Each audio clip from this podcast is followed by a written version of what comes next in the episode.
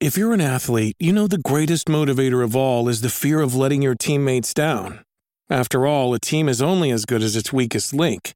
So you owe it to those wearing the same jersey as you to be your best every time you step on the field. That's why there's no vape in team. When you vape, you can expose your lungs to toxic chemicals that can damage your lungs. If you're a step behind, the team's a step behind. Brought to you by The Real Cost and the FDA. We say things that don't mean anything, but thanks for listening. Yeah. Everybody, welcome to We Say Things, episode 103. Suns fan here with SyndereN. Hello. Hello. Hello, Shannon. Hello. How are you? Hello. What's Hello. up? How are you doing? I'm I'm all right. How are you? That's great to hear. You That's just came great. off a hot Valorant win. Yep. Uh, I thought it would be quick, so we started throwing on purpose uh, because I didn't want it to end too soon, and then ended up almost going to overtime. So, uh, you know, things like this happen. What's the lesson there, Shannon? What did Uh, you not- learn? Not to be a piece of shit, probably. Uh, I think that would be Don't throw. the. It's never a good reason to throw. Yeah, I agree. And I am actually putting something brand new in the outline because something just happened uh, 36 minutes Oh. ago. So let me put that in here real quick and we can get started with the patron shout outs for the week, Cinder. And while I do that, uh, let me take the first half. Thank you, as always, to our in Bruges tier, Mr. Lucas Frankel. They're wiping their butts in the fountain with thousand dollar bills. Please nerf fountain. Thank you for that name, by the way. That's great. I like turtles. A TI equivalent for Division Two teams. Telcontar Prime. I listened to this podcast ironically. Losing a 70 minute game to Suns fan Pango as PL, but not ghosting the stream. Oh, actually, I do remember this game. I've had three 60 plus minute games in the last three days. Uh, it was nice playing against you. Good, sir. Uh, when SyndereN finally. you won. It's only because I won. That was the one out of the three that I did win. Uh, when SyndereN finally got an emotion chip in Star Trek Insurrection, I remember squeezing my GF's hand with hope in my heart. Chakar, Boyko Ustavko Mutro, the Mega Pope, We Say Thongs, a footwear or undies podcast, TI in New Zealand, Zan Xavier, Suns fan Pudge Omega Lol. As much as Nate Thicko01 Hamscroats misses Fellowship the Ping, he'll settle for Perk of the Dirk, a close second. Bacon, and then almost vetoed by SyndereN, but I gave the okay. I didn't veto. I asked you. G- I don't mind. This it's good that this episode is not sponsored. Uh, gripping my dad's dick head so tight until it turns purple, just like the color of heroes when they get hit by maledict. SyndereN, Yes. Okay. Uh, Lick, Shark TM, Novi Panda, Dop, Eating Chosneck makes you happy and healthy. Underscore man. Ben Broomhead has been lazy with his Patreon. Sorry. Happy 100 episodes, though it's been a wild ride. I'll get around to it eventually. Uh, What is it now? 104? Mhm. Or 304? something three. Yeah. Uh, Pitch Black, Wooden Aftertaste, Dun Talk, Anonymous, Soldier Boy Arteezy's Nuts. Okay. Uh, Peter, the plural of octopus is octopuses. Niebling, Ronnie Keel, and Perka the Dirk. Is that true? You can't say octopi even. You actually can't say that, huh? Well, he, I think he might be trolling as well. It's a, it's like a 50-50 with him whether he's telling the truth or trolling. So I actually Let's don't know because everybody told me back in the day that it's cacti as the plural for cactus, but actually both cacti and cactuses is in fact correct, which is interesting. Oh. Yeah. Okay. Uh, NBA segment of the week, SyndereN.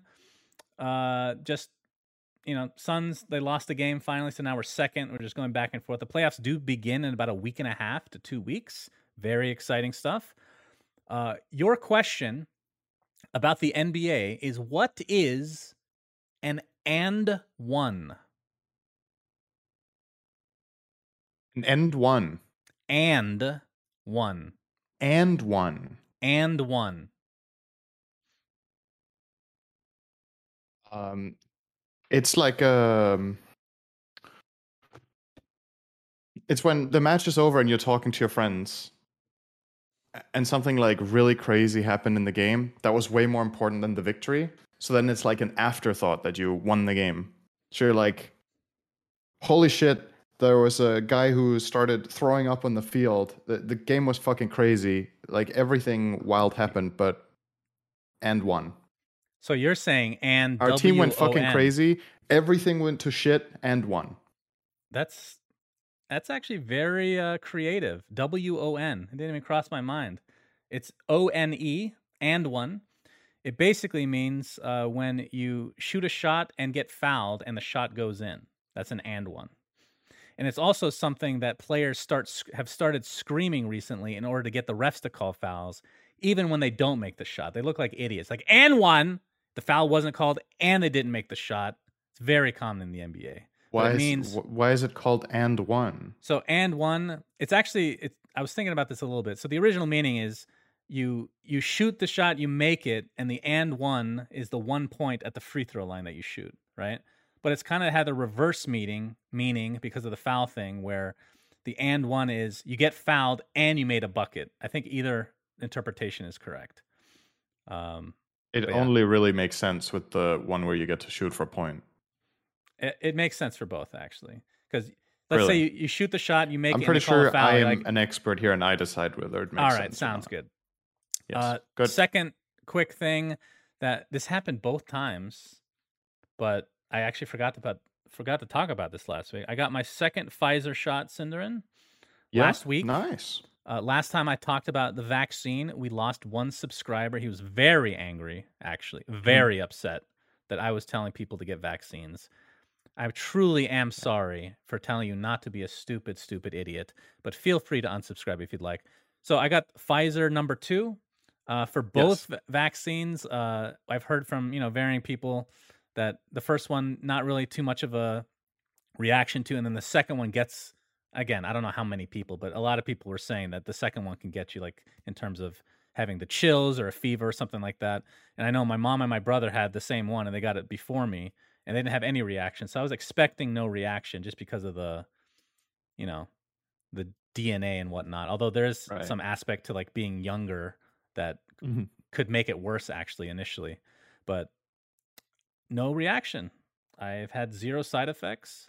And in about one week, I will get the okay to be quote unquote fully vaccinated. So I can go to restaurants. Of course, still will be wearing masks and whatnot, but I can actually go to a fucking restaurant for the first time in 14 months. Isn't that incredible? Holy shit. Incredible. It's insane how long it's been. Is Nikki vaccinated too? yeah, we got it the same day. So Okay.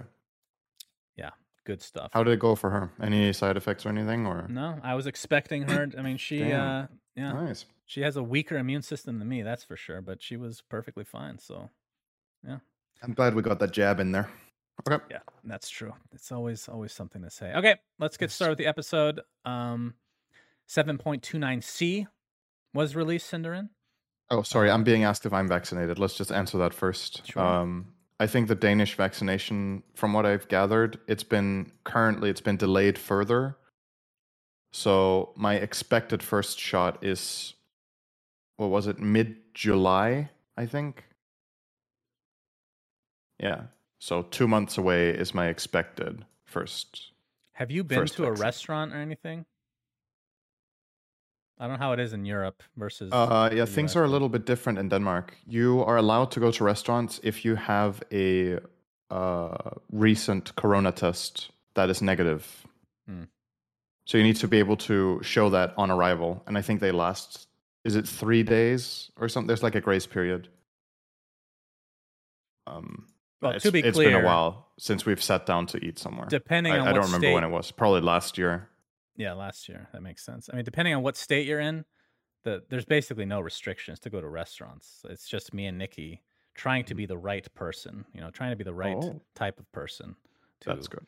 not try to spread, even if we have no symptoms, not to spread it to other people that may not be I can to get applaud that because you really love going out to eat. So. God, I do. That's a pretty big commitment to not do you know, I've ordered a lot of Chipotle this last year. It's actually hilarious to look at my bank statements. Also hilarious to see how many times I've had to ask for a refund because it's arrived cold, which is actually consistent. So I guess I'm saving a lot of money eating cold fucking food every day. How can food arrive cold in Arizona? Well, because it takes them forever to move to get the fucking Chipotle from ten minutes away. It takes they predict it was it'll like take thirty 100 minutes. Celsius outside, so it can't cool. Well, it they actually put it in aluminum, so it doesn't cool as fast, but it actually works against them in the Arizona heat, right? Because they take so fucking long to bring it here, it's going to get cold, and now the heat from the outside is not affecting it. So, you know, it is what it is, Cinderman. Anyway, uh, 7.29C was released. Yes. Tell me what has okay. I- Well, I'll tell you the one that caught my eye, which I was expecting for 7.29A and B. Beastmaster, Aghanim Scepter, Yes. No longer provides bonus damage. So it went from 40 to 30 to zero. Thoughts? I think something was needed. That's a pretty, pretty, pretty big nerf. Um, but I mean, it was obvious that something was going to happen, right? With the Axis build, it was just dumb. So um, now that that's gone, the hero is way less favored. Uh, what they did instead was they buffed a couple of other things about him. He got a slightly better aura. He got slightly better talents. Um, oh, some of them rather. The roar talent on twenty also got nerfed because that was also bonkers. It's probably still crazy. Um, but yeah, good. Let's just say that's good, and be It happy with that. Yes. Um, I, I feel like he's gonna we'll also say I- just really quickly. I, I Mhm. understand why they're trying to, you know, why they were trying to make that build work because Necronomicon was literally that hero, and now he Mhm. just kind of doesn't have an identity. So, but he was so popular in the last patch anyway. Like, I don't think anybody's really gonna miss not having him around for a bit while they figure it out. You know, it's fine. right. Except for Um, players. Then we have, I guess, nerf to Solar Crest is worth mentioning. Minus 10 attack speed. This item was deemed incredible when it came out. It's starting to get nerfs. Um, Dawnbreaker got a pretty substantial agility nerf. It's noticeable. I still think the hero is very good. Centaur got nerfed on hoof stomp levels. Cooldown. Oh, quickly deserved. about Dawnbreaker. Like hmm last time we talked about it, you said that at your level, a lot of people thought it was kind of a trolley pick. And the games that I've watched, like via Dota TV and the high level, and then the games I'm involved in, which are like Ancient Divine or whatever, the Hmm. hero feels still really like definitely better than an average hero. I would expect more nerfs. Yeah. I would in agree. Future potential. Um, I think Dawn has gone through some waves, right? The first patch when it just came out, it was undertuned like crazy, and that's when people were like, "Don't pick Dawnbreaker, it's garbage." Then it got buffed a lot, and then the mentality kind of stuck that the hero is bad until people started seeing what it could really do when it was played well, and people like learned it. And after that point, it was widely considered, okay, this hero is too strong. so it's kind of had the whole like range of terrible to overpowered within mm-hmm. like one week and then it got tweaked and people got better at playing against it and i think now it's sitting at a win rate of 50.5 in divine plus which is it might sound really balanced on paper it's kind of hard to gauge whether that's good or bad for this hero because it has games where it like completely takes off and then there's games where it feels relatively underwhelming um, but i still think a large part of that is the player not the hero i think there's like a really wide span of how good people are at this when they pick it right now so That's most true. other heroes are more streamlined, right? When people have played them for months, then like a Have you clear found, expectancy. A specific position is more common than another in at your level? Most play it three, I think, on average. Most play three, Hmm. and I think its best roles are two, three, and five. Or sorry, two, three, and four. Um, yeah, I have played it carry. I popped off completely in that game, but it was one game, so it could, you know, could easily be an anomaly. I'll have to try it more to to see if that's the case. for people at my level, if you want to take advantage of some free MMR advice, uh, Dawnbreaker. First of all, it can't get banned if you if it's not banned in the first phase. If you just pick it first, it cannot be banned. Right Mhm. now, uh, if somebody picks it, I mean, at the same time, you, it basically whoever picks it first gets it. And the fact that you can pick it first and nobody knows what position it is, I think is pretty strong because it's kind of up in the air, especially at our level. And I think mid is extremely strong. You just max out your W, you push out the waves, you go farm jungle, you just go back and forth with the bottle. Like mid is super easy mode. Like if I'm winning lanes consistently, it's fucking easy mode and really good. So, and it's a good hero that like you need some initiation, somebody to initiate, so you can actually use your ult on top of them. That's kind of the the big. Yep. Thing, but she is good. That's the number one thing I've gathered as well from playing a lot of games on this hero is my most miserable experiences is when we have no catch.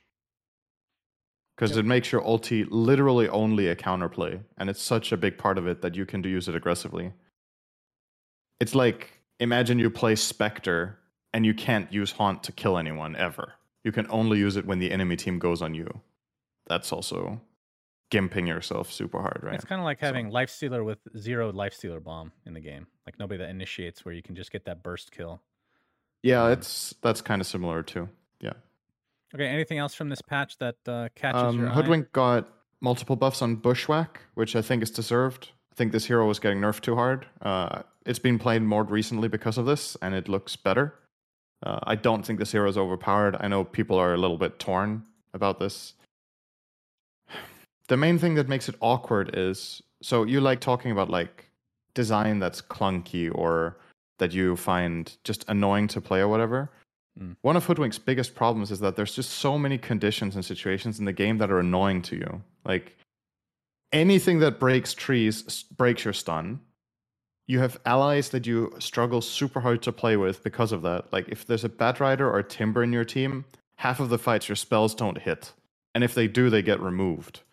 Mm. Um, then you have the fact that people that are invisible don't get hit by your bushwhack. You have the fact that your ulti got nerfed, so it doesn't give vision anymore. So it's hard to hit unless you're fighting literally in out in the open.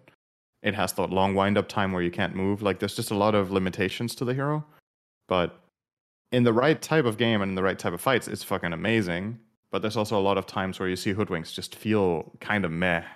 And it has a lot of struggles when heroes get close to it really fast, like Storm, uh, illusion carries, all this stuff. So, yeah, I think all in all, people have really differing opinions on this. I do not think the hero is broken, um, but it will Yeah. look great sometimes. Based on, I mean, it's only been a few games in NADPC that people have picked it. It felt like a troll pick, where like a literal troll, not troll warlord, um, where it it just had zero impact on the game. Like I can't tell it's doing anything useful that another hero couldn't just replicate even better.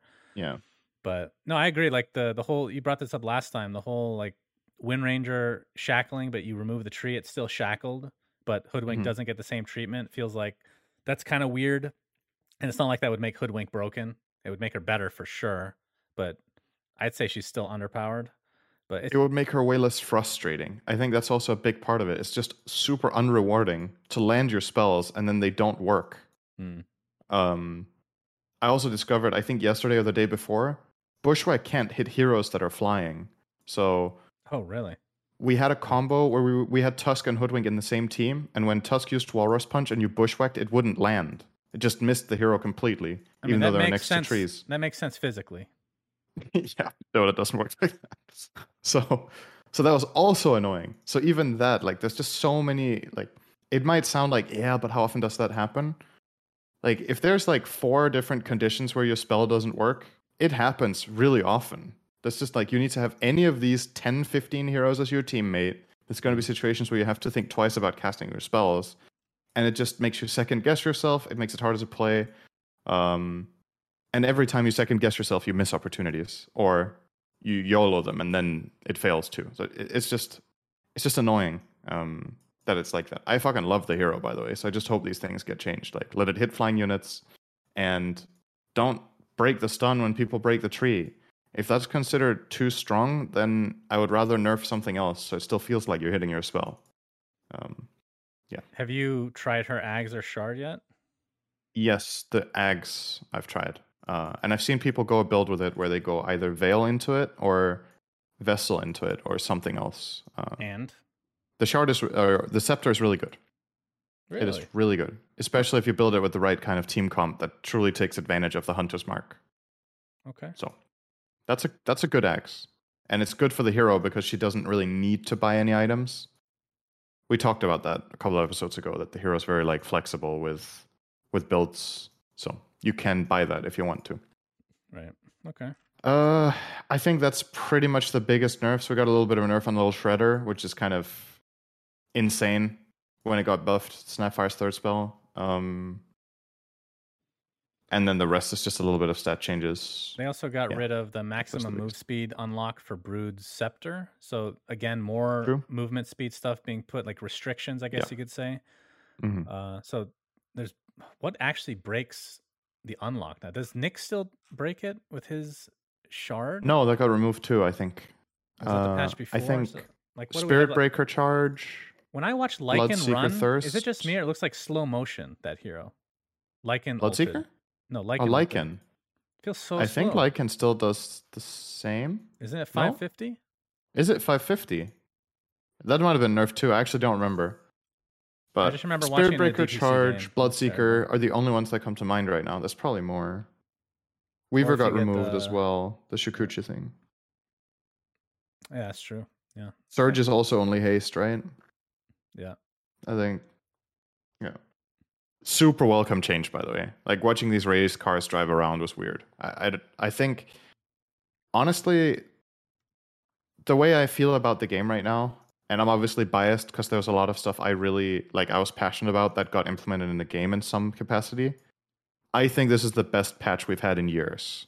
Like, actually, right now. That's great. Um, yeah, I agree. I'm really enjoying Dota the way it works, and I think it's just been.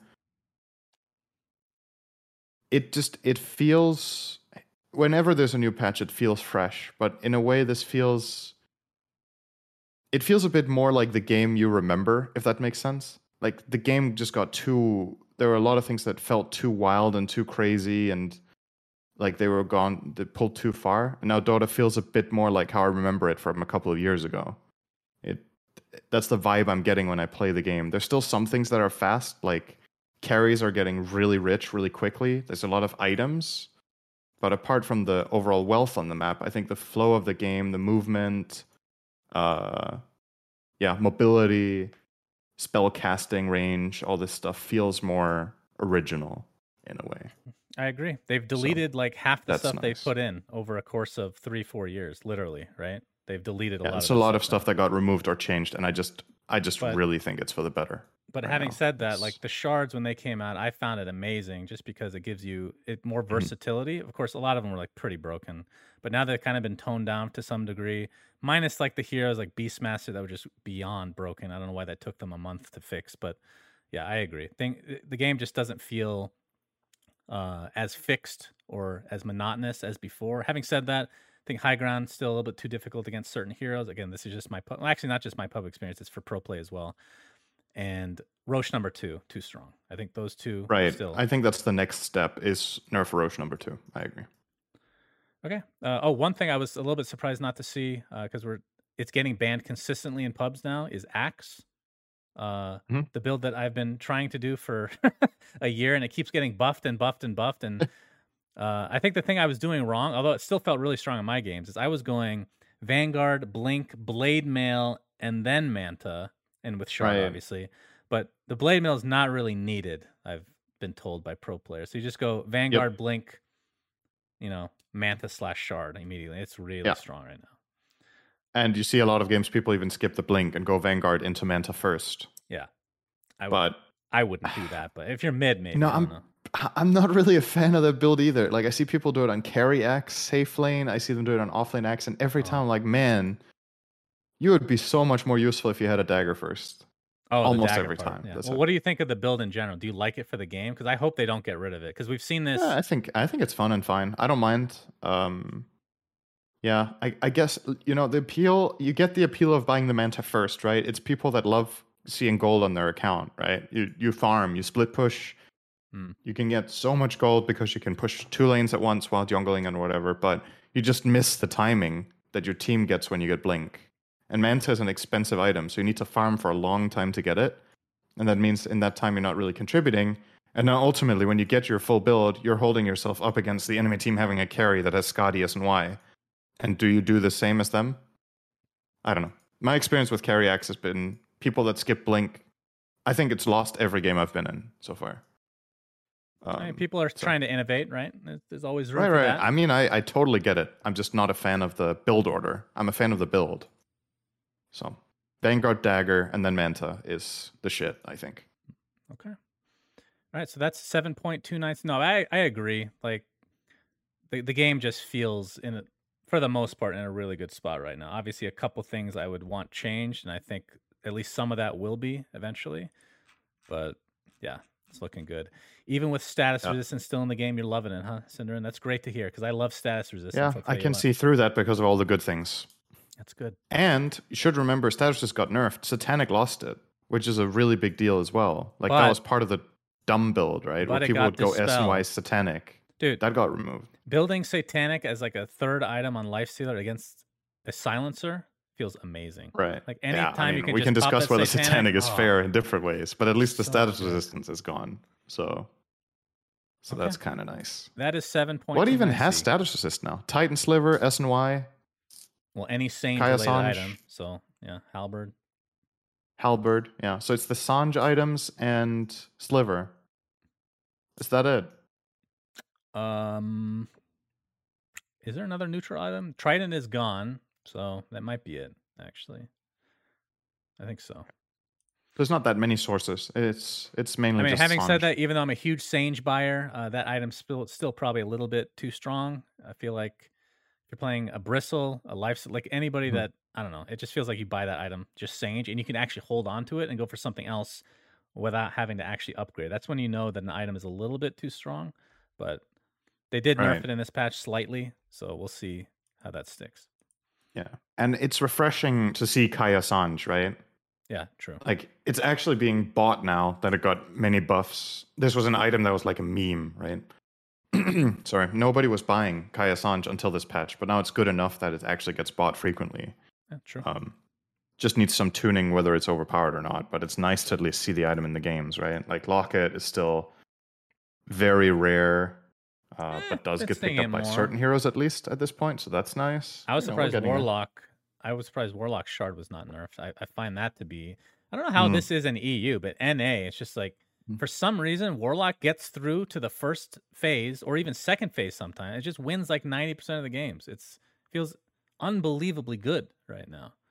So that's a little Warlock's good. surprising from pro perspective. But okay, let's talk about some a different take. Uh, le- level one tower taking is a thing right now, which I think is very cool. Uh, interested to hear your I uh, your. Hold on one sec. Let me bring up this game. So it actually happened in AD2L first, and the lineup Mhm. was Faceless Void, Beastmaster, which I think are the two irrelevant ones that aren't 100% needed. Nature's Prophet, Abaddon, Snapfire. And then we saw it again in an actual Chinese DPC game with those same three the Snapfire, Abaddon, Nature's Prophet, and then they had a Luna along with an LC. So you have. And they took the that tower in the Chinese DPC, and then they lost in 15 minutes. But I- they took the tower. Well, they were up, they were up by a lot for just a moment there, but so Nature's Prophet kind of you know the Treants to to tank a lot of damage, Abaddon with the passive to get the extra attack speed onto the tower, and then Snapfire's little shredder for the minus armor. That's basically the components that you need. What do you think about this? Do you think Okay. this needs to be so- nerfed? do you like it the way it is? I think I think we need to go back a little bit. This was a strategy that my friends used to play 10 years ago. Hmm. And they still do it sometimes. They call it tower tack, like tower tactic, where they start with a lineup and they just go and take a tower. Um, I don't remember how long ago. How long ago could you do this? When did tier one towers get backdoor protection or lose backdoor protection? Well, they, it went back and forth? Actually, forth. you know what? They used to do it when towers had backdoor protection. They would just go five people to a lane and then push the first creep wave and start hitting the tower Hmm. as five. So it's like an optimized version because there's no backdoor now. But there was Um, a time in but- Dota where there wasn't even backdoor in general, right? So it went back and Yeah, forth a couple really times. Yeah, Um, but like the thing is, this is not like a crazy new innovation, but seeing it in high level play is very rare, right? So that's why Right. it's that's what's cool and and funny about it. Um, I think what's appealing about it now is that the trade off is relatively small because there's um, you can probably pull it off and still get at least one of four bounty runes, and then you can after taking that tower, you can stabilize and TP to your lanes. So as long as your strategy is sound and can work, then it's fine. And the enemy safe lane's obviously super unhappy to lose their tower. So I think it's worth it sometimes, but I also think teams can really easily be like overhyped about something like this where it seems amazing, but you need to look at the big picture of the game. Like, okay, you took this tower, what's next? Is your lineup going to win against the enemy team? Can you punish enough from that small lead you got? Because it doesn't come for free, right? Your heroes need to teleport after. So they use mana, they use their TP cooldown, they therefore can't swap lanes afterwards. So you're committed to the lanes you teleport to, which is in high level play, a lot of the times actually game losing to TP to a lane because then the enemy team can TP after you with the lane they want, and then you're stuck. Then you have to just sit there and eat the bad matchup. Um, so a lot of risks, but it's fun and know, good old tower attack. Shout out to my friends who did this all the fucking time. So your I thought stance, it was the coolest shit. Your stance right now is every game. it doesn't need to Uh. be rebalanced at all, right?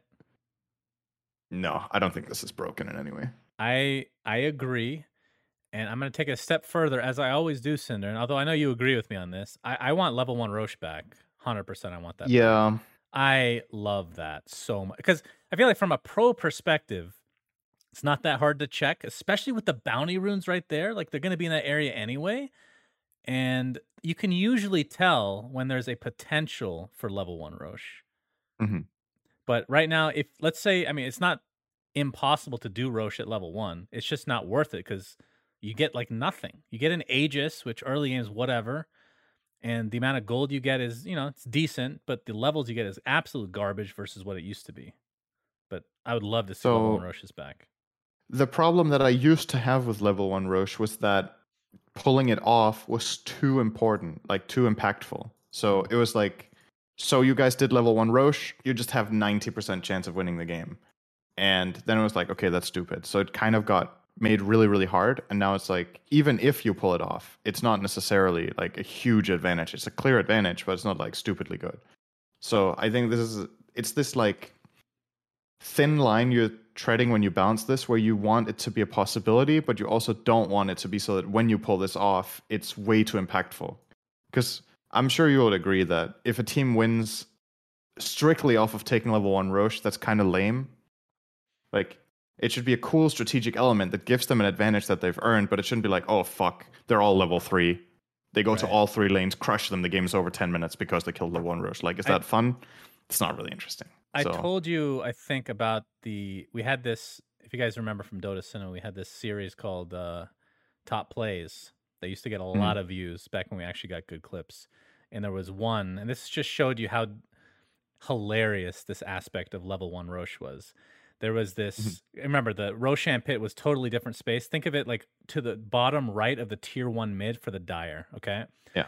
And the Radiant was level one Roshing, and there was a Lycan on the team that had his two invisible wolves in the Rosh pit. He knew it was happening. Okay. And there happened to be a storm spirit standing by his tier one tower, just jerking off, doing his own thing. The Lycan on the storm spirit's team ended up killing the Rosh, even though there's five heroes on the other team doing it. And the storm spirit just standing there was level five. That is so hilarious because he got the solo. Like if it's a whole team Right. doing it, everybody got level two back then. If it's one hero, it's level five. And yeah I understand what you're saying. I agree. It was too imbalanced, but at the same time, from a viewer perspective, that is so awesome. You know, I think I've Maybe told you this story before as well. I think it was a scrim. This is back in 2011 or something. A scrim against MYM, or maybe it was in Dota 1. They specifically did this strategy and gave all the experience to Tinker. Mm, Enjoy playing mid 1v1 against a level 5 Tinker from the beginning of the game. Yeah. Yeah. It was it was not very fun, I think. you got a scout So, yeah. noob. Jeez. I mean, yeah, I- I would be fine with making it more viable to do. Again, I just don't want the old state back because I think that is worse than not having it at all, personally. I think the old version was way too good, and the new version is probably too bad, right? So, well, the other aspect to it is if they do contest you and you die, you actually lose the game probably then as well because you just get five man wiped because you're gonna be low, right? But it, again, that's the thing. way. Like, is that is that interesting as well, right? Like, look at the big picture. If it feels like the entirety of the game hangs on the first minute, then that's just isn't that just a, a hype killer for a series or a game? If it's like there's this one moment that's super hype, but it's at minute zero, right. and then after that, you're just like, oh well, I guess that's it. Like you want people to keep watching the game, and you want the players to play for something. So, yeah, it's important that You comes could with a argue. risk. It's impactful, but not stupidly good. I think you can argue either way, actually, because one Yeah. enormously hype moment, like like I still remember a couple of those level one Roshes. You know, they were very Mhm. iconic in their time. But I do get your side. Okay. Uh, next thing on the list is something that we added as the podcast started. Uh, apparently, Alliance has added PPD as a coach on a trial basis. Their tweet says every leader needs trusted and experienced advisors. It's with that said we are happy to share that Peter Pandam will join us as a coach on a trial basis. And for some reason, it's a picture of him, S4, and Loda. That's a little random, but uh, Uh, well, Loda has been the coach of the team for ever, right?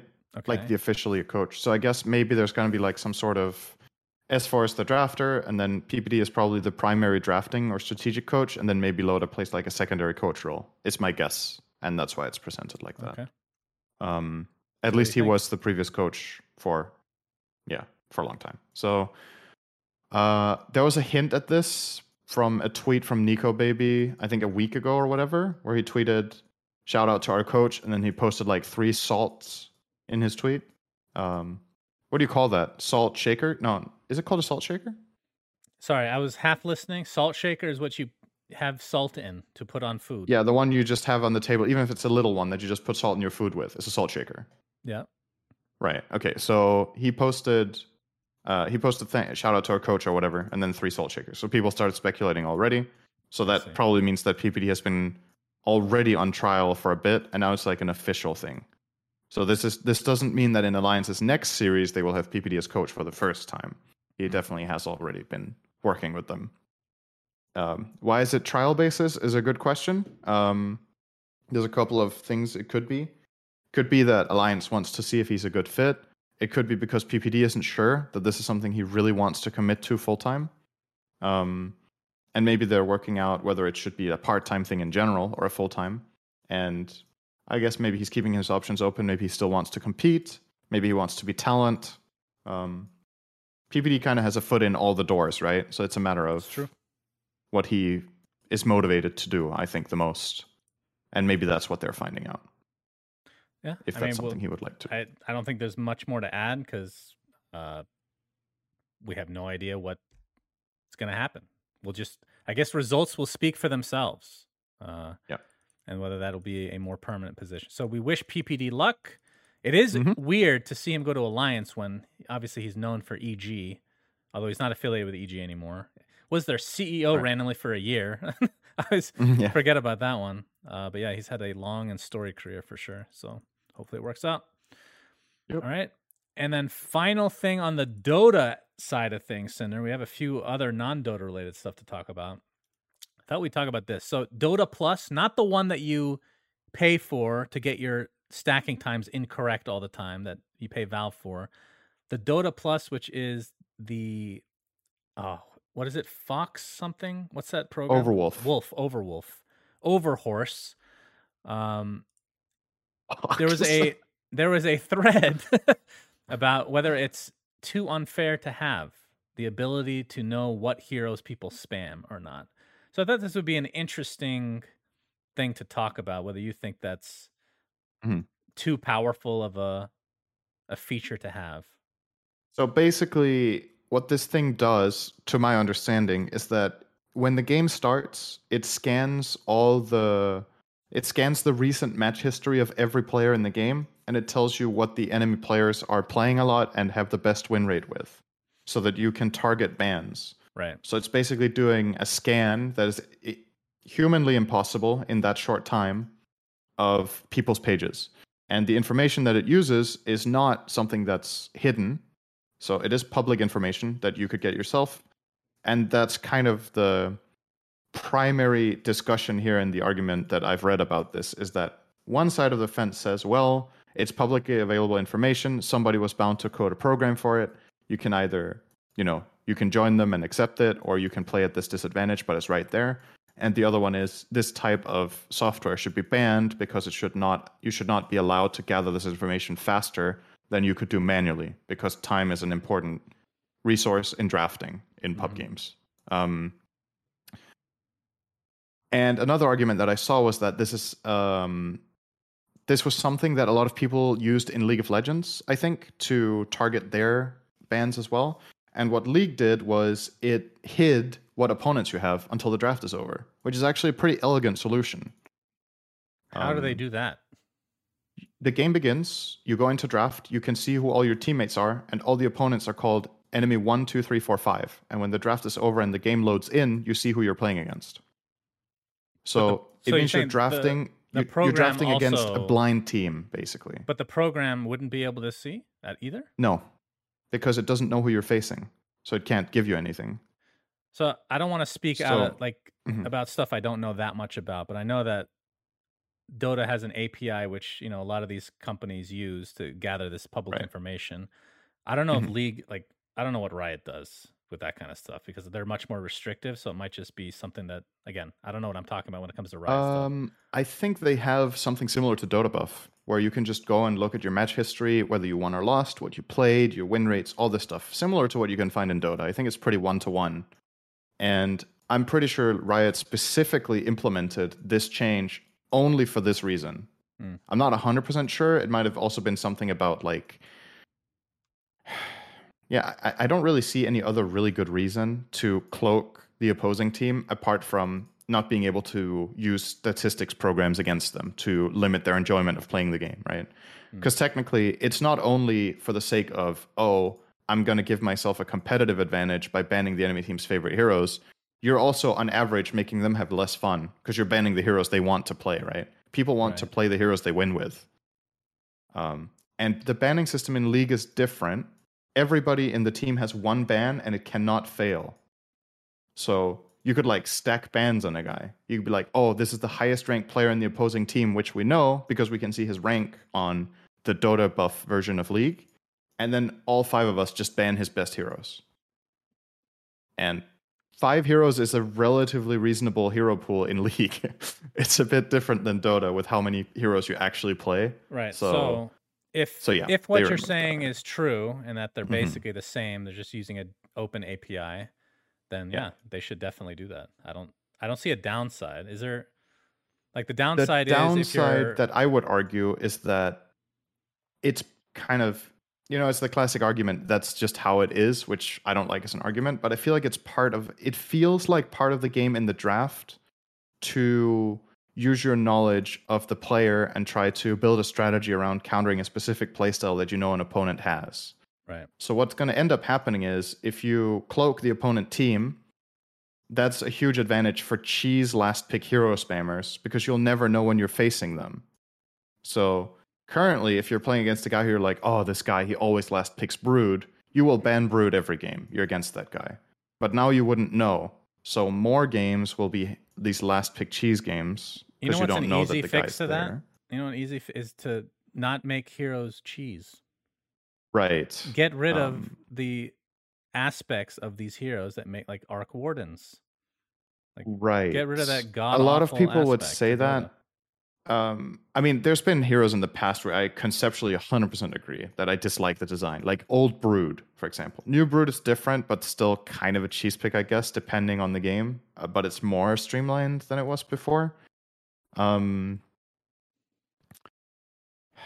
i think my stance on this is that the perfect solution in my opinion is to allow us to see the opponents and then not have dota plus be a thing the program not regular dota plus Well, is great but, but that's, not uh, if people See, the downside to that is you're restricting the API for every everybody, right? Unless they're able to do something where like, all right, this specific program can't get this specific information, which again, I don't know enough Yeah. about this to really give a definitive solution to this, but it would hurt everybody that uses any kind of public API during the beginning of the match, right? That's the slippery slope with that solution. That's the So- problem. Like that's why I'm saying it's the perfect solution, but I don't know if it's a feasible one. So if we don't get that one, then let's say the two other options are number 1, cloak the enemy team, and number 2 is leave it as it is. Which one do you like more? Uh, yeah, that that whole last pick brood really really spoke to me, SyndereN. Except replace Brood with Arc Warden. So Right. I, I, probably just keep it as it is now. yeah. Versus having that So that's the thing. Like both things are bad, right, in their own way. I feel like the downsides to both are bigger than the upsides, which sucks because it means both solutions are not satisfactory, Okay. right? But the, the difference is though, like when I'm going into a game, like even as it, I don't use this program, I'm still going in blind. They can still last pick that Brood or Arc Warden or whoever if it doesn't get banned because I try to ban that stupid fucking hero every time anyway. But for you guys, you recognize the other players anyway because you're at a high level. You play against the same people. So actually, now that I think about it, at my level, it would be quote unquote better to, I guess, just restrict it. But then that sucks for everybody else. Yeah, it, there's not an elegant. Doesn't sound like there's an elegant solution unless we talk to like uh, talk to Buka about it and see what he thinks. But yeah, without talking to somebody that actually knows how these APIs work, uh, but it's it's I think it's an objective truth that having this program does give you an advantage for sure. What if any API lookup? I don't know if this is possible to implement, but imagine any API lookup where you want to find people's uh, match history and all this stuff is allowed, but you need to wait five minutes. Then you could use it for all sorts of strategic competitive planning for all sorts of programs and whatnot, but you couldn't use it instantly Right. for pubs.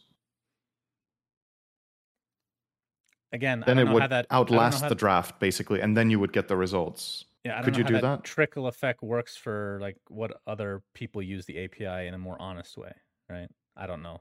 I'm I'm not saying for all API stuff, but specifically for the part of the API that oh, looks up saying okay, match history. Right. Only that. And everything else is instant, but only the stuff that tells you the match history of the player. What heroes did they play, their win rates and that stuff. If that wasn't instant. Right? But you can still minutes. see who the enemies are in case you want to. Yes. Yeah, yeah. And you could see all sorts of other stuff for their account. Like whatever I, I don't really know exactly what this API stuff is used for. So maybe this is a stupid suggestion, but if it was only that element of it that was forced delay from server side, If if that like- would be possible, then yeah, that that could be an answer. But Mm. don't want to get too ahead of ourselves because neither of us know how any of this actually works, unless you're a Right. secret coder, and I don't know about it. It's just your secret life, secret identity that you're keeping hidden from us. the the thing is, even if you delayed it by five minutes, you still like then in that single game you wouldn't have the info, but you would have it in the future, right? So for that one game, you get the info five minutes later, you're like, oh fuck, this guy plays Brood, he picked Brood, I could have banned it. But then you know, then you have him logged. so if you face him again, you have his history, right? If you have a program like that, it would store the information, of course. Mm. So it would only save one. So I don't even know if that's good. It, it's probably it's better the further down you get, where the player base, the bigger the player base is, because then it's less likely you face the same guy again on average, right? So it helps more in the most populated range of MMR and helps least in the extreme ranges. So very bottom and very top. But Okay. Well, let's an interesting on. discussion.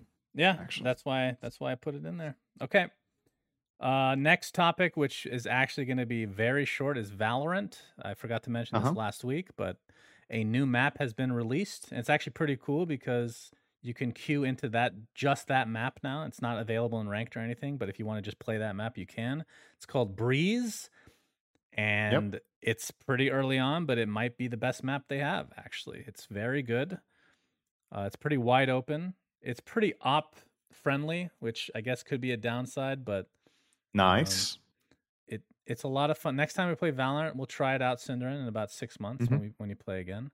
oh, it's I haven't got a single request from you to play. Yeah, that's good. Don't get invited. And something happened to me uh, that I mm. want to briefly talk about because I thought this would be a really good discussion mm-hmm. about because sometimes when I know that people meme about me being a CS pro and all that shit, but or mm-hmm. we meme about it ourselves. I do have a lot of experience with FPS games when it comes to competitive play. And I know that you can relate to this on a MOBA level where if somebody's being toxic, like backseating you, it makes you play so much worse. So to give the TLDR, what happened to me, not that this was like I wasn't really negatively affected. I just found it funny, if anything. But I was playing a game of ranked and I was playing super fucking bad. Mhm. And like I was like three and fourteen, just could not do anything. It's just, you know, sometimes you just have these games. And this guy just kept backseating from the beginning of the game, very vocal, very toxic.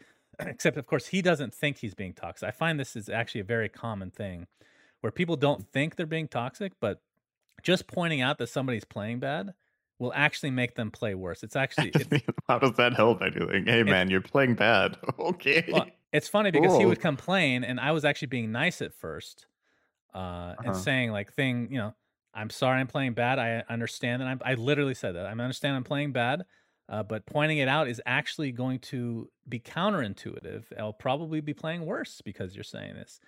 And I did. I played worse, and he started getting angry and angrier. Of course, I could have muted him, but you know it was kind of funny. And Science. at the end of the the game, because in ranked you can't see what the ranks are yet, right? And I'm like, right. I wish I could see the look on your face, my friend, when you look at the ranks and see that I am a higher rank than you. And of course, I didn't get to see it because at the end of the game you, you don't have any real. I should have added him, hmm. but of course, much higher rank. So even better players can play worse than you at times. Um, and I don't. It's weird because I've had bad games in Dota, but I feel like somebody. I, I know this isn't the case, but for me, if somebody's saying I'm playing bad, I actually don't feel like it would negatively affect me that much in Dota versus FPS. I don't know what the difference is. Probably that you have higher expectations toward yourself in FPS games, and therefore it bothers you more when you're having a bad game because you yourself feel like you should be playing better. Where in Dota, it's like more you're more going in with the expectancy that the game could be harder for you on average because you think you're worse at the game than shooters, right? It's like your competitive field. So you you're saying I it's like a, a I think it ego. would be the exact same for me in Valorant or CS, like because I go in and I know I'm like like I'm not as good at this game as I am at the other game that I'm really passionate about and really care about or this genre. So if I play worse, it's like it's more to expectation that doesn't mean you go into Dota and you're like, man, I'm shit at this game. Hope I don't fucking I suck every game. But you kind of have like in the back of your mind, you know you're not part of the elite. Whereas in shooters, you kind of feel like you are, right? You're probably right so. to some degree. That's definitely true. I think another thing is you can't like unless you're dead and just specific. Even then, you don't have player perspective for Dota, right? Where you mm-hmm. can't see what they're clicking. Like it's not as easy to see. I mean, you can see fuck ups. Don't get me wrong, but versus an FPS game, you can really see when they're playing horribly, right? I guess it's also more binary in shooters, right? Yeah, it's, a little bit more, yeah, for sure. It's more obvious whether something is good or bad. In Dota, there are good deaths and there are bad kills, right? In CS or Valorant, it's generally I'm not going to say it's like super basic, but like the concept of these these games is a little bit more straightforward whether someone is owning or not, uh, or sucking. So, so, before we got all this breaking news uh, before the podcast, we had very little to talk about. But the reason I put this in here is because I thought it'd be interesting just to talk about, or just I don't know, inform people. It's it's hard. Like sometimes you know something, but you don't realize other mm. people. It's not familiar to them. And on a competitive level, like even when I owned DC, I would like listen to the players playing, and at times they would be like, "Man, you were so toxic that game." I'm thinking to myself, "My God." They're like snowflakes, basically. But it's actually gotten more pronounced over the years where people are more conscious of the like the negativity and they try to mm-hmm. combat that at all angles and it makes a huge difference. That's why every single team like no team will have a ton of negativity in it and be able to exist for very long. It's just a fact. Yeah. life coaches are really important for this like some people can't manage on their own so life coaches really help but other teams just work better together. So i don't know. Thought it was an interesting topic. Um, i think people definitely overlook how important that kind of stuff is. And it's yeah. funny coming from me that complains a lot, but in a competitive environment, I'm like I'm never toxic to my teammates. You know, I might complain a lot about the game or the enemies or something like that, which you shouldn't do probably. But I'm never shitting on my team for like, God, you suck at this game. you need to play better, right. bro. Get some more fucking kills, bro. Uh, Why don't you kill them? That's how we win. yes, I think Just you're griefing. Your shots. Anyway, yeah, I, I find that fascinating. Mm. Anywho, next thing, uh, CS:GO update. It's the end of the Broken Fang uh, operation. Um, they've changed some maps around. There was, I would actually be interested. I couldn't get a definitive answer on this. They have kept Mirage in the play pool, and I saw a lot mm-hmm. of people complaining about that. And keep in mind, I haven't really followed CS:GO even the past few years. I don't know what the issue with Mirage is because back in the day that was CPL Strike which turned into Mirage. Even in CS:GO, the early days, it was a very balanced map. So I'm not sure what the complaints are about it. The uh, most found that interesting. the most balanced CS 1.6 map widely considered was Mill, right? Have we had this conversation before? Eh, I would one point. Uh, it depends on how late in one point six, I guess. But what came ahead. later? source. No, no, but in 1.6, like was there a more balanced map than Mill toward the end? You said depends on when in 1.6. Uh, well, I wasn't following 1.6 towards the later end. That's why I can't speak. I think uh, I remember Cache was pretty popular. I don't know how balanced it was, Okay. but Mill was Um, a very good map. Yeah. What was there was a map in CS:GO that's designed based on Mill, right? Is that Mirage that's closest to Mill? No, Mirage is Strike. CPL Strike. That was Strike. You're right. So is Mill not in the game? No, I've actually so not to go off on a tangent, but the thing I've complained about most about CS:GO is the Mhm. maps that they have yet to put in. They keep remake. God, you're gonna make me rage, dude. All right, settle down. I am a Counter Strike enthusiast from back in the day, so it's actually it really bothers me that they fucked up this game so bad from my perspective. I know a lot of people don't don't agree with this, but yeah, you're right. There's maps like Mill, which turned into a map called Tuscan, which actually was a much more balanced map overall. That is an Right. incredible map they have yet to put in. They put in Strike, which is uh, Mirage, which is a great map, or it was at least. Uh, but they keep remaking like Cobble, Nuke. They've re- over the course of Counter Strike, Nuke has always been a complete dog. Sh- even the literal beta four when it came out, and I played it back in 1990 fucking nine. It was a garbage map, and they've remade it five times, and it's still a garbage. Stop remaking it. Put in Actually, season. True. Nuke has never been good. Put in see the best map Nuke ever being good. in my experience is CP is, actually is season for source. They never had it for 1.6. They tried bringing it to CS:GO, but people were complaining about the textures. The most balanced map of all time is season. There's also maps like uh, Contra, which were great. Like they they have so many maps they could implement. I don't know if there's like some copyright issue, but then if there's a copyright issue, why is Mirage in the game? That's a CPL map. Mill. Yeah. They could have Maybe they gave permission. I don't know. But isn't like all of the maps that were designed for Counter Strike, I think, are by uh, by TOS. I think they're owned by Valve. I'm pretty sure nobody could make a map in Counter Strike and then be like, "No, Valve, we're not letting you have this. You have to pay for it." I'm pretty sure it was Valve property by being made in that game. I Yeah. think so. I don't know why I remember this, but I'm pretty sure I saw something about that at one point. Um, like there's this idea that uh, that maps need to be i think the only map they've implemented to my knowledge that people like and is actually balanced is called was it overpass um, Overpass was pretty good. I think. but they've added a couple new maps i have yet to really you know i don't play counter-strike anymore but uh, i believe it's called oh shit i had it here they got rid of train for the time being which makes me sad i used to like I like Train from Train. back in the day That's a good map. i mean it depended on the version sometimes I, we're really getting the counter-strike history here so i won't go too long but Right. uh, the reason I brought this up is not just because of this, but because of the apparent turning of the tides, which I find hilarious. Where, if Mhm. you remember, when Valorant first came out, they came out with the anti cheat that has root access, and people are like, I don't want people to have access to root right there. Tell you what, but the reality of the Mhm. situation is any actual good anti cheat basically has that. Um, and now there are so many cheaters in Counter Strike, so many fucking blatant cheaters. And again, this I don't know the specifics on the actual numbers because there's probably no way to know. But my friend who used to play competitively back in the day, he plays all the time, says one out of every three games has a blatant hacker, like spin bot type deal. And he plays Right. Where there's like no level even no reasonable doubt. It's just Yeah.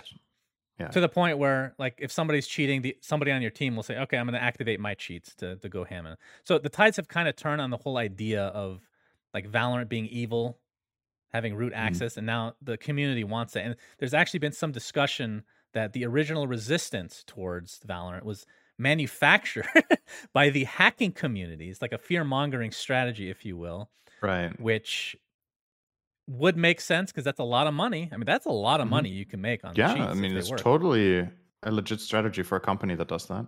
legit that's an interesting word to use Okay. no, i know what All mean. maybe the wrong word. Totally an understandable strategy from their perspective of making money with it. Not legit as in yeah, nice or good idea. You know, you get Right. the idea. You get the point. so yeah sounds like csgo in terms of like a public playing perspective is a real shit show Mhm. right now. So we'll see what Valve does about Right. that. Okay, next thing on the list, we'll briefly talk about Sony is now working with Discord to integrate into PlayStation consoles. Uh, I don't believe we mentioned this, but Discord was previously in talks with Microsoft to be potentially bought. That has been that has fallen through. Which Yeah. What was it based- Microsoft wanted to pay again? I don't know Was how it much it was. A billion? Not sure. But I think we can all I mean, I love Windows, don't get me wrong, but Microsoft does not have a good track record. I don't know what they would have done with Skype. Like are they going to try to in, would they have tried to integrate it? Like they let Skype go Oh, it says here. they let Skype get destroyed by The themselves. company was reportedly in talks to be acquired by Microsoft in a $10 billion deal earlier this year, but those talks appear to have ended with Discord deciding to stay as an independent company instead. 10 billion? $10 billion. I would have done it. Holy shit. wow. That's wow. Whenever I hear a story like that where people get offered a shit ton of money for something and they turn it down, that I feel like that shows one of two things. Either you're really passionate about your project or your product and it means more to you than anything they could pay, or you don't need the money. right? Like those are the two options really. Um Or you're stupid. That's the third option. right? Oh, that's true. I mean, yeah. So I guess there's also the last option, technically, that you think you're worth more, right? Hmm. Um, which you could argue Discord is in a position right now where in the game community it's one of a kind, and it's um, they might feel like down the line there it's more profitable for them to not sell their company for 10 billion because the integration in the future, such as what they're working on with PlayStation or whatever, if their product is this good and it's used this widely, you have such a strong grip on the community, right? That you don't necessarily want to sell that out because you can tap it so much. You know what? I- so I Maybe. appreciate Discord because what they did is they they were about to partner with Microsoft and they looked at the marketing strategy that Microsoft has employed on the Xbox, uh, from the Xbox to the Xbox 360, which is a full 30 360 by the way. That doesn't make any sense.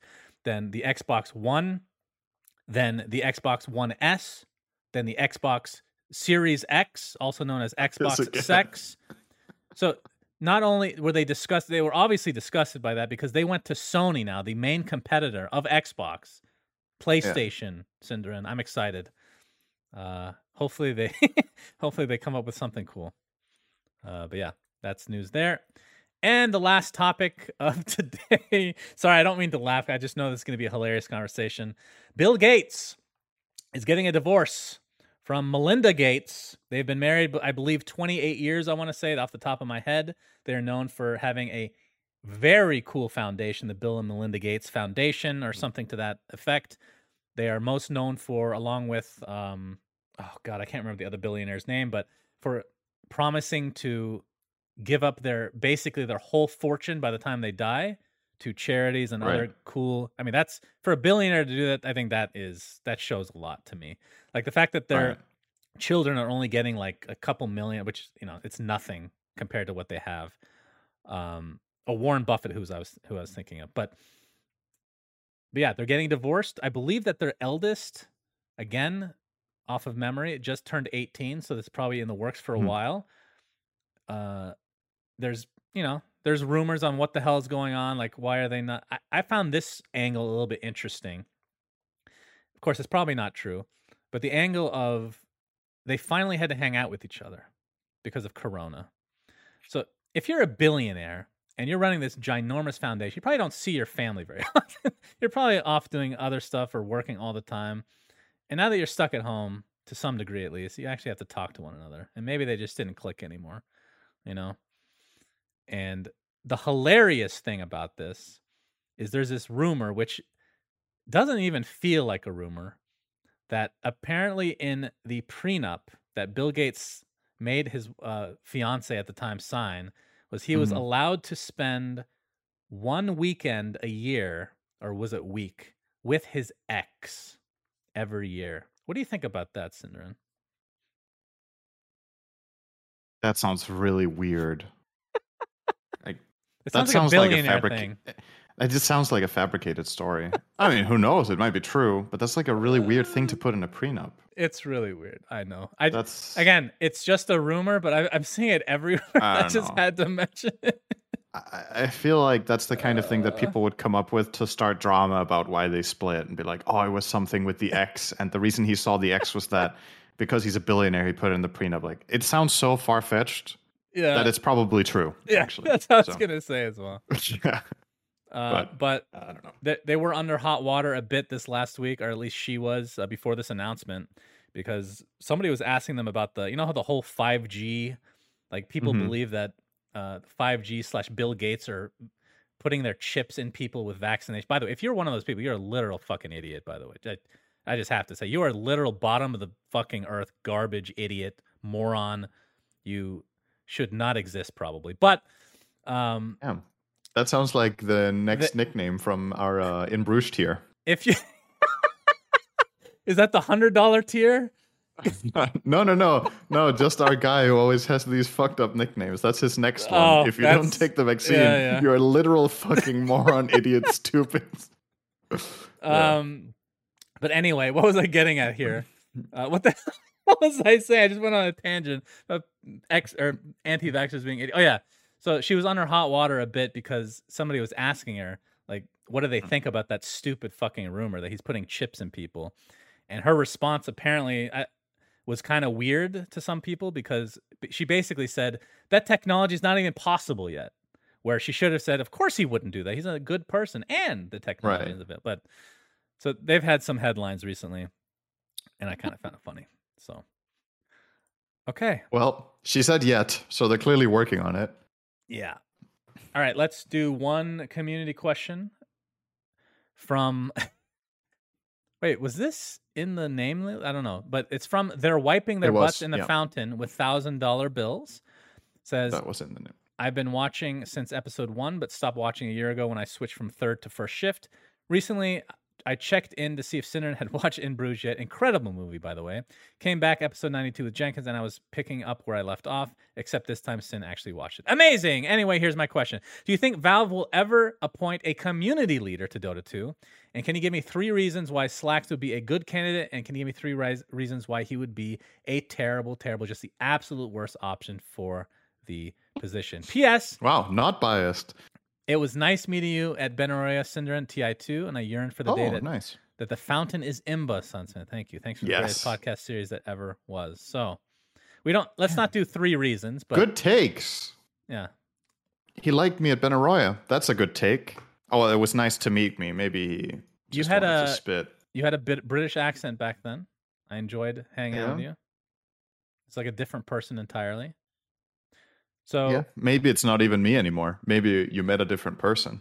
let's answer first should they have a community manager, which we've kind of talked about before, and then why We think yes, right? what I okay, if they should, yes, will they no? Right. But oh yeah, right. The question was will they Right. So no. ever? Okay, so the question is will they ever? Because there are some things where, you know, a couple of years ago when we said will they ever, we would have said no, and then there's been a couple of surprises along the way that Valve have done stuff that people thought they wouldn't do, right? We still don't think they will do this one. If they were to do it, Wykrhm would be the choice now, probably. Probably. Wykrhm or yeah. I mean it depends what kind of community leader or community manager or whatever you would want, right? Because it depends how you want it to reflect on your company. The reason people obviously talk a lot about Slacks is that he's very he's very much out there in the game, in the scene and everything. He's like very vocal and he makes content that makes him very relatable. Whereas Wykrhm generally just posts the updates, right, with nice graphics and stuff, but there's not like that personal touch as often or as much. True. Uh, and people are probably more likely to see the appeal in someone who they get to, you know, relate to more as a human being, or at least see more of a human part of, which Slacks obviously does. Um, I think among, let's say, among the talent or players or whatever, among everybody who is like, who's very much on camera, I think Slacks is the best choice. Um, But depending on what Valve would want if they were to do this, I don't know if he would be the best choice for them. Okay. Because I, I, I think a lot of the times when these companies pick a community manager, I think in most games, the community manager, people want somebody that's like really. Usually, what I see in other games anyway is that the community manager is pretty professional and to the point, and like you rep you represent the com- you represent the community, but you also represent the company, right? It's this like awkward position where you're Right. trying to be the the bridge between the company and the community, but ultimately you are hired by the company. So you get paid to make the company look good, not to make the community super happy, right? You try to you look good by making the community happy, but you're on the company's side. You sent, yeah, you, Um, you need to be under the company's thumb, essentially. Yes. So a personality that has a following is too risky. Mhm. I agree. It depends. Like that's the one thing, and then the other thing is okay if you are representing the company uh, on behalf of trying to make the community uh, please appease the community. Is someone like Slacks maybe a little bit too wild and too crazy, which sometimes is great, and he's fucking funny. I love the guy, and I think he would do a great job. But I could see why a community or a company like Valve would pro- maybe be a little cautious with something like that from an official community manager position. Uh, now, the way they use him as talent at TI and stuff, they're well on board with a lot of his crazy and fun ideas, which is awesome. But I think the style Valve employ, would employ in an entertainment situation like broadcast versus a business perspective like community would probably be different strategy. And for that strategy, I don't know if they would pick Slacks. I guess that's Okay. that kind of maybe answers the the good and the bad reasons It to an extent as well. I think I'm gonna I'm gonna rate it uh, from a different perspective. So I'm not gonna rate it from perspective of Valve whether they think it would be a good. I right. think I'm gonna rate it on if it would be a good community manager for Mhm. the game and the community. So for Slacks, the pros obviously he cares a lot. He's very in Right. tune with the community. Uh, he can handle criticism, stuff Mhm. like I think he'd be very good at that stuff.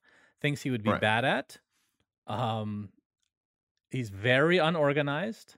He doesn't even use a fucking calendar. It's 2021. He doesn't use a calendar still. Uh, in fact, he sent me an invite to a meeting because he would never show up for fails on time. Fails of the month, that is. And he literally sent me a Google invite for the first time in his entire life. wow. So he is improving. He has, you know, he could improve. Uh, all right, I'm supposed to be saying the negative. So he's not organized, and I think if a company is employing him, he might be a bit of a pushover. I think what he is very good at, which is also what he's very bad at, is people pleasing. Mhm. So that puts him in like this weird middle position, which could be perfect for the community manager, right? That's why I I do think in the end he would be a good choice for the community. Right. But from Valve, like you need somebody you can control, which I don't know if Slacks is. he can't even fucking control himself. He doesn't use a calendar. How can you control that? You know, it's too all over the place. so, okay, that brings us to the end of episode 103. Thank you for joining us, everybody. SyndereN, thank you for joining us as well. Thank Jedi you, Shannon. Mind. Wait, what does your shirt say? Yes. Jedi Mind Tricks. It's a what would you call that? Rap group, I guess. I went to a concert with them in they actually visited a small venue in the city that I studied in. How many years ago would that have been now? Nine? I think eight or nine or something like that. And I went to that concert and I got the shirt. Is that not copyrighted? What do you mean? How Jedi- use Jedi? I don't think Jedi is copyrighted. No. I mean, their band is called Jedi Mind Tricks, and they've been called that. I, call, I say band, their group. Um, Interesting. Yeah. Hmm. Okay. Very cool, Cinder. Thanks for enlightening us. Okay. Until next time, Sunset Cinder signing out. Have not a your good kind of one. music. Bye. Yeah, I know that. Goodbye. Subscribe. We say things that don't mean anything, but thanks for listening. Yeah.